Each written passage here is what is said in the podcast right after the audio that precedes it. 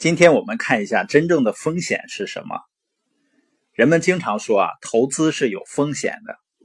清奇说呢，投资没有风险，创业也没有风险，没有知识才是最大的风险。投资呢，就像开车一样，如果我们训练过、去学过如何开车，那开起车来呢，就会充满乐趣，让人感到很兴奋。但是如果从来没有练过开车，你坐在驾驶座上，那就会很有风险。另外呢，坏的建议是有风险的。富爸爸相信呢，任何财务建议都比没有建议好。他是一个思想开放而且非常有礼貌的人，能够倾听多方面的意见。但是最终他只凭借自己的财商做决定。如果你一无所知呢，那么任何的财务建议都比没有建议要好。但是呢，如果你不能区分出好的建议和坏的建议，是非常危险的。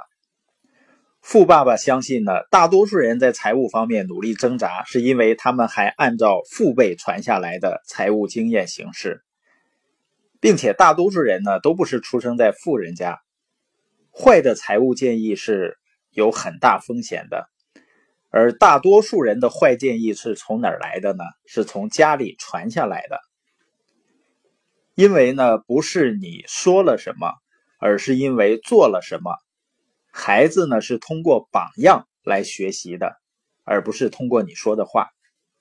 另外呢，很多人会告诉你，比如房子是一项资产，是你的资产。他们并没有说谎，只是呢，没告诉你全部的事实。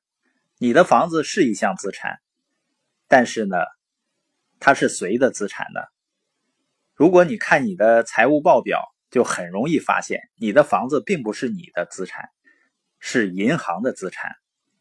我们前面谈到了资产和负债的定义，资产呢是能把钱放进你口袋的东西，负债呢是把钱从你口袋里取走的东西。那你的房子是把钱放进你的口袋，还是把钱从你口袋拿走呢？你要付按揭贷款，那肯定是把钱从你口袋里拿走，就是每个月给你带来的是负的现金流。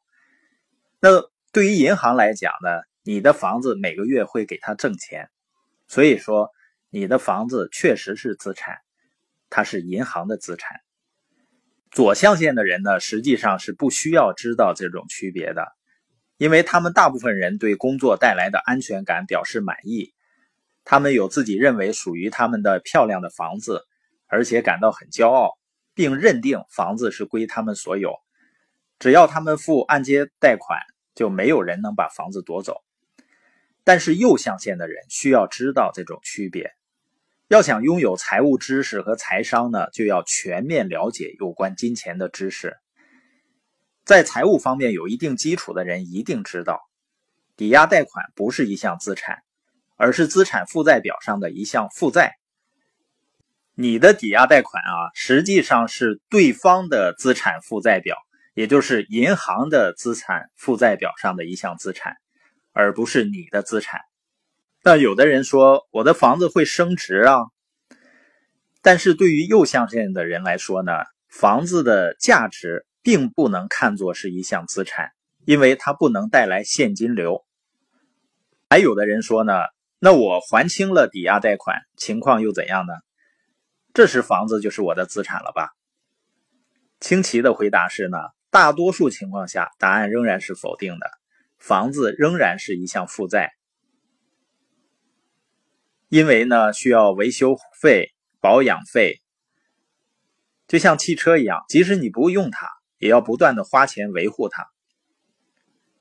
而 B 和 I 象限的人只把产生收入、带来正现金流的财产列为资产。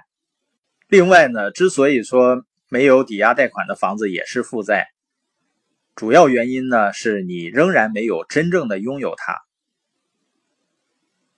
因为政府呢还会征税，啊，现在呢中国也在研究这个房产税。